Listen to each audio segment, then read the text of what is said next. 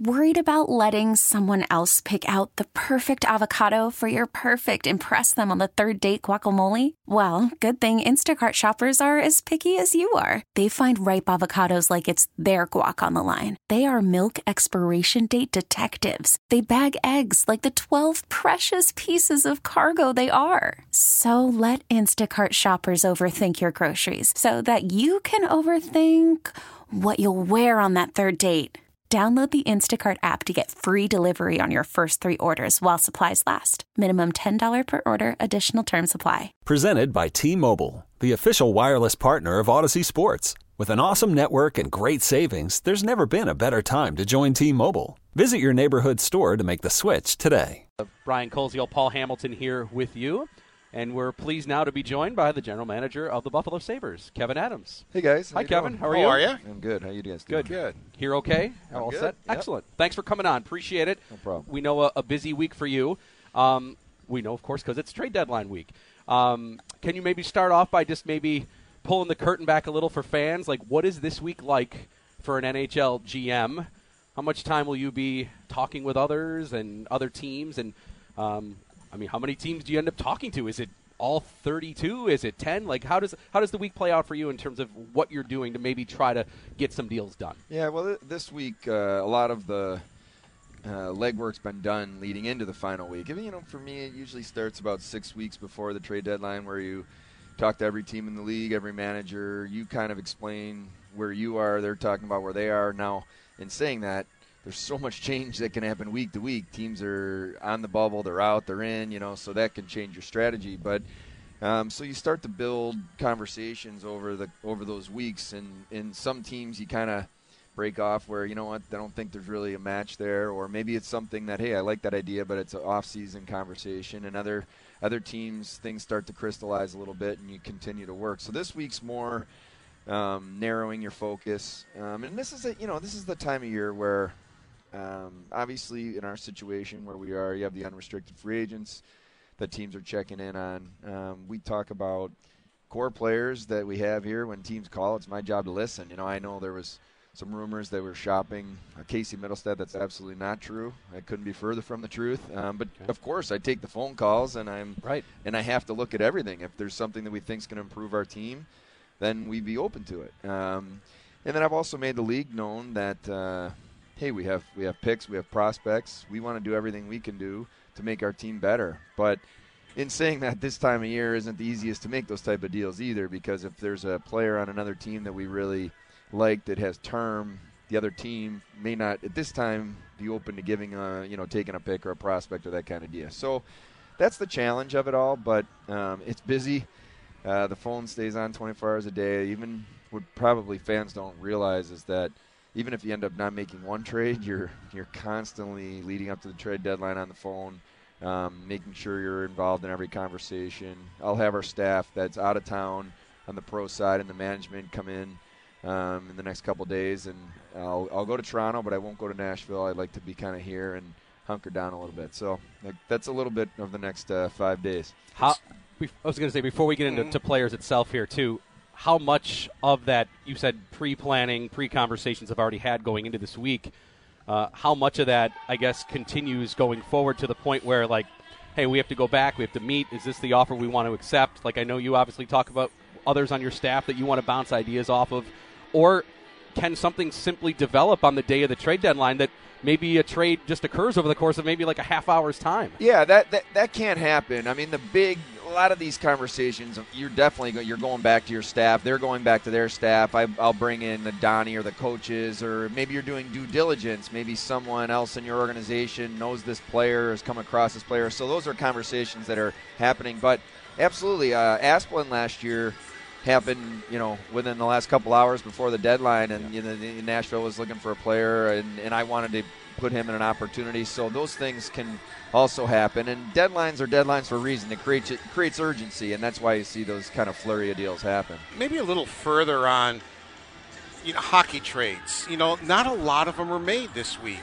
oh, and other weeks in past years i mean why is that i mean eh, you've done this for four years now why is it mostly the guys who have expiring contracts and not a lot of hockey. It's not impossible to make hockey trade. There are a few, but why aren't there many as many? Do you think in, at deadline time? Well, it's a it's a good question. I think part of it is if you look at from a hockey, just a pure hockey trade standpoint, you're giving up something that you like, right? You don't you don't give up good players for nothing. So mm-hmm. now you're getting something you like, or you wouldn't make the trade. But it's like at that point in the season, is that the right thing to do for your team? Do we trade out a forward for a defenseman, or you know what I mean? And so sometimes it's like yeah, I like this concept, but I'm not ready to make that deal now. Or or it can be as simple as, man, we're a bubble playoff team, and I really like this hockey trade, but I don't think we have enough depth at this position, or the, those type of things. So I think that creates challenge. Money is a huge challenge. I mean, that is a massive part of our business right now, um, where teams are just hey, we really, I really like this idea, but I'm going to end up taking on a million dollars, and you're right up against the cap, and that just it squashes a deal unless you can find an extra team to get involved. So it, it, it becomes tricky for sure. And I think that's probably the biggest reason, Paul. And with that, there's so many teams now that are still alive. I mean, if you literally go through mathematically, like who's out, I mean, we're talking maybe single digits in terms of a handful or less amount of teams.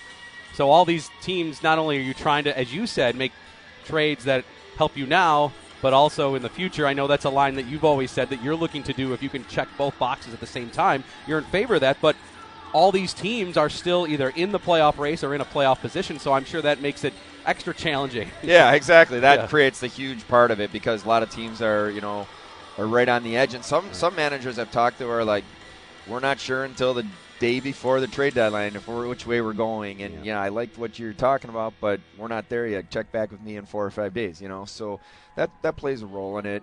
And you know, in the situation we're into with the unrestricted free agents, you know, I've had those conversations with our guys. I've sat down face to face with every one of them, had honest conversations, spoke to their agents as well, just to make sure that we're all on the same page. Because you know, it's people don't understand, and regardless how long you've been in the league, this is a this is an emotional time of year. No matter what stage of your career you're in, um, it just creates that stress for everybody. You've since you've been here, you said you want to get people who want to be Buffalo Sabres, who are good human beings, and are good for the community. You've done that. I've met these guys. I've talked to these guys on a daily basis. Does that make your job harder? I mean, obviously you like these guys and as I said, I've met them. They are good guys. Yeah. I mean, does that make it harder? I mean, you've got to do what's best for the Buffalo Sabres, but does it still make it harder? Uh, I don't think so, Paul. And the reason I'd say that is because um, in this job, you have to you have to make difficult decisions. And I actually talked to the players about this. Um, face to face. I said, "Look, I, I, care about you, and I'm going to get to know you as people, and, and we're gonna we're gonna learn about each other, and we're gonna be in this together. But at the end of the day, I have to do my job and what's best for the Buffalo Sabres organization. If that means making a really tough decision and moving on from a player, that's what I have to do. And I feel the reason, of course, it's hard, but I also think that the players trust me and know that I'm being honest with them. Mm-hmm. And so, I mean, so much of this job is having difficult, challenging conversations with players, and, and you know, in I think though when you have that trust built up, they know you're coming from the right place. And I'm just very direct and honest with our players. Um, I just think that's the right way to treat people, and, and I do think they appreciate that. And you've got three veteran players that kind of fit the mold that Paul Hamilton just brought up. The good character guys. Two of them wear letters for your team, and that's Kyle Okposo and Zemgus Girgensons, and also, of course, Erik Johnson kind of fits that mold too. You brought him in to be a leader and good character guy in the room. Those three players have all, of course, been mentioned and seem to be obvious candidates to maybe be tossed around here at trade deadline time.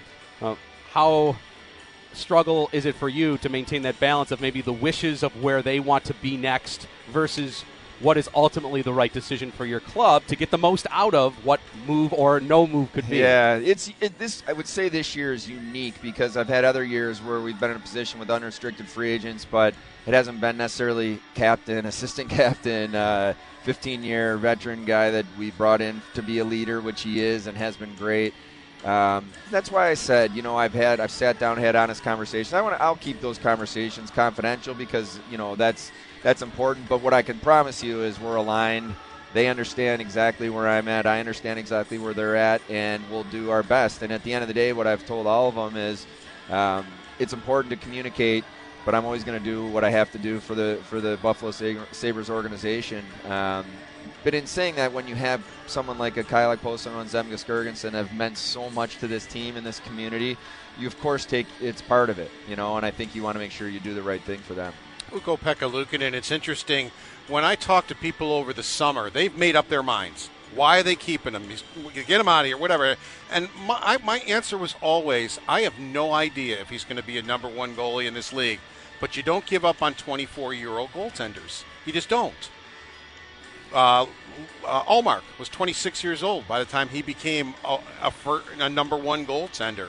So in, in, the case with Luukkonen, why does it take or Ullmark or why does it take goaltenders longer to develop like that? And you you got to stick with it. Yeah. When maybe it's not looking good, you got to stick with it because you just don't know when it might kick in like it has for him. Yeah, I mean, I think it's it's all positions certainly is. Um, tricky with trying to predict exactly you know when a player will start to kind of take off. Um, but you're right, goaltenders. It's it's it's the toughest position. You know, you're uh, the experience, the reps, the shooters in the league, getting comfortable with that.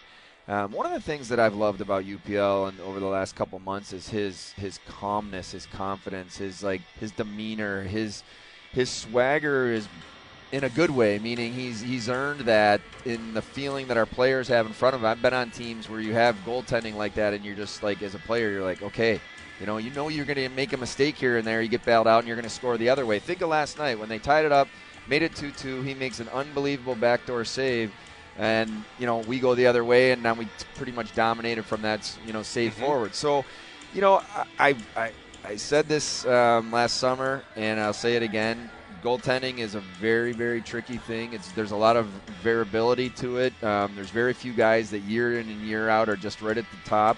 But I felt we were in a position of strength in the goaltending, and I said it last summer because I really believe we have two very young, elite, talented goaltenders that you need to just work with. And and Mike Bales has been saying this for over a year to me that Oopie's coming. He just he's he's coming. Trust me. And so um, it's those are all things that are that are positive. But it's been a huge thing for our organization to have Opie step up and, and do what he's done here since uh, you know I, have liked his, his season as a whole, but especially since January 1st.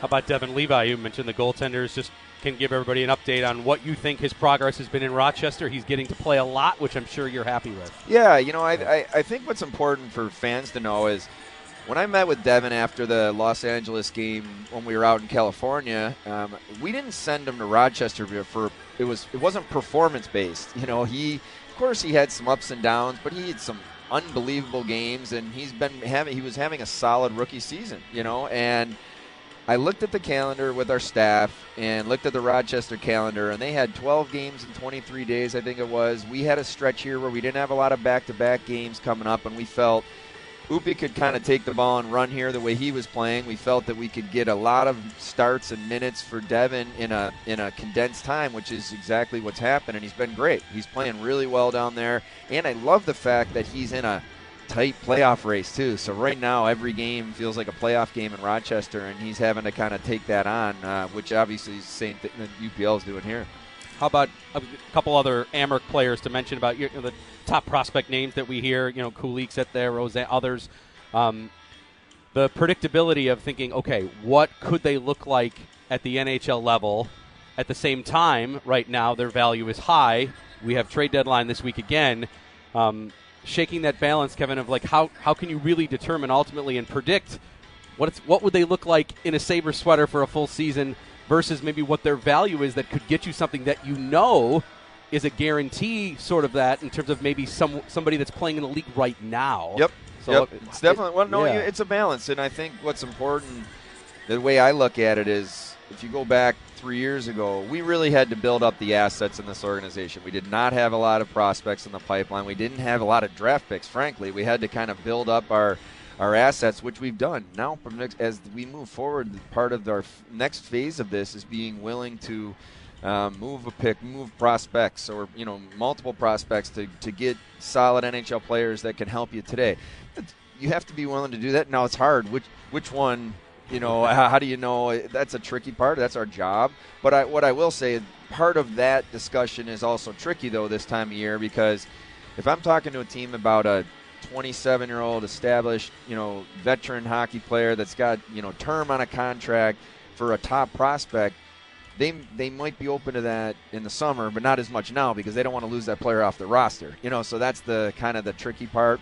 And I've been in all these conversations. I've been in conversations with teams with highly publicized players that are going to be either have been traded or going to be traded. And some of these players have trade protection too, and they haven't um, been willing to come here.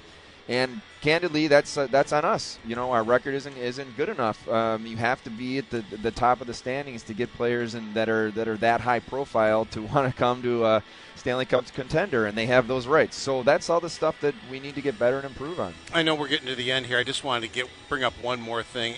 Every single time you have talked about the fans of Buffalo, it's with passion. You have passion for this area and these fans. It's gotten a little crusty in here at times and I know the, the players really, really got upset when they were blaming Don Granato for that Columbus loss and not them, and they said so. I mean, they were they were be, they were really upset, and you know they had a couple of games where they didn't acknowledge the fans and everything. With the passion that you have for the fans, did you go down there and talk to them about that and and, and say, look at whatever you might have said to them?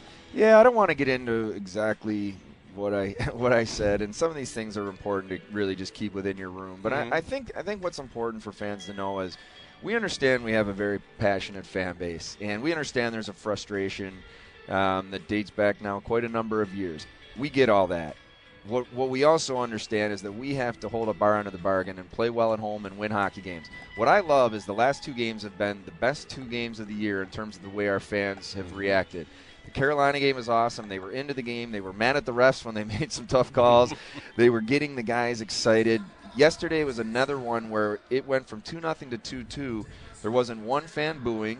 They were they they knew like okay we need we need to push the guys we need to go and that that is such a critical home ice advantage that I know that we're capable of having here and that's what our players want so it I want to have a team that our fans love, and, and I want to have the fan or the players that love playing at home. You know, it goes hand in hand. So, mm-hmm. what I can focus, I don't want to get into what's said or wasn't said, but what I can tell you is the last two games have gotten our players pretty excited. And I think after those wins, you saw the way they reacted, and that's uh, that's that's what it's all about. But that's good, and I, I, I knew you probably, but I just wondered if you did have a conversation with them about that because you've been these people. I yeah. mean, when you were younger, you've been here, and I I think every single time when you talk about fans here in Buffalo, you do it with passion. Yeah, I do. I mean, you you guys know me well enough that um, I sat in the oranges with my dad and uh, you know watched Gilbert Perreault play, and you know have such a appreciation for this city, this this fan base, um, this organization, and you know it pains me to to not have our players feel that love and feel the energy from the crowd that I know that can happen here and and I'm and I'm having the on the other side the feeling of I know our players need to deliver and back up what what we need to do to make sure that it goes both ways. So. Um, I'll leave it at that, but I think this place can be pretty special. I can tell you too. I played in here as a player where I thought the roof was coming off, and uh, and I want that feeling for our guys. Kevyn, thanks so much for joining us. No problem. I know you're going to be busy this week, so good luck. Yeah, thanks, guys. Appreciate it. Thanks so much. Take Appreciate care. it. Awesome. Thank you. This episode is brought to you by Progressive Insurance. Whether you love true crime or comedy, celebrity interviews or news, you call the shots on what's in your podcast queue. And guess what? Now you can call them on your auto insurance too with the Name Your Price tool from Progressive. It works just the way it sounds. You tell Progressive how much you want to pay for car insurance, and they'll show you coverage options that fit your budget. Get your quote today at progressive.com to join the over 28 million drivers who trust Progressive. Progressive Casualty Insurance Company and Affiliates. Price and coverage match limited by state law. Okay, picture this. It's Friday afternoon when a thought hits you. I can waste another weekend doing the same old whatever, or I can conquer it. I can hop into my all new Hyundai Santa Fe and hit the road. Any road. The steeper, the better. Because my all new Santa Fe is available with HTRAC, all wheel drive, so I can hit the trail without a worry in the world. Heck, with three rows and best in class rear cargo space, I can pack the whole family in with all our gear. We've got available dual wireless charging for our phones, so we'll never lose touch with civilization, and we won't lose touch with the primordial power of Mother Earth. So, which is it? Waste the weekend or do something a little more epic? And conquer it in the all-new Hyundai Santa Fe. Visit HyundaiUSA.com or call 562 for more details. Hyundai, there's joy in every journey. T-Mobile has invested billions to light up America's largest 5G network from big cities to small towns, including right here in yours. And great coverage is just the beginning. Right now, families and small businesses can save up to 20% versus AT&T and Verizon when they switch. Visit your local T-Mobile store today.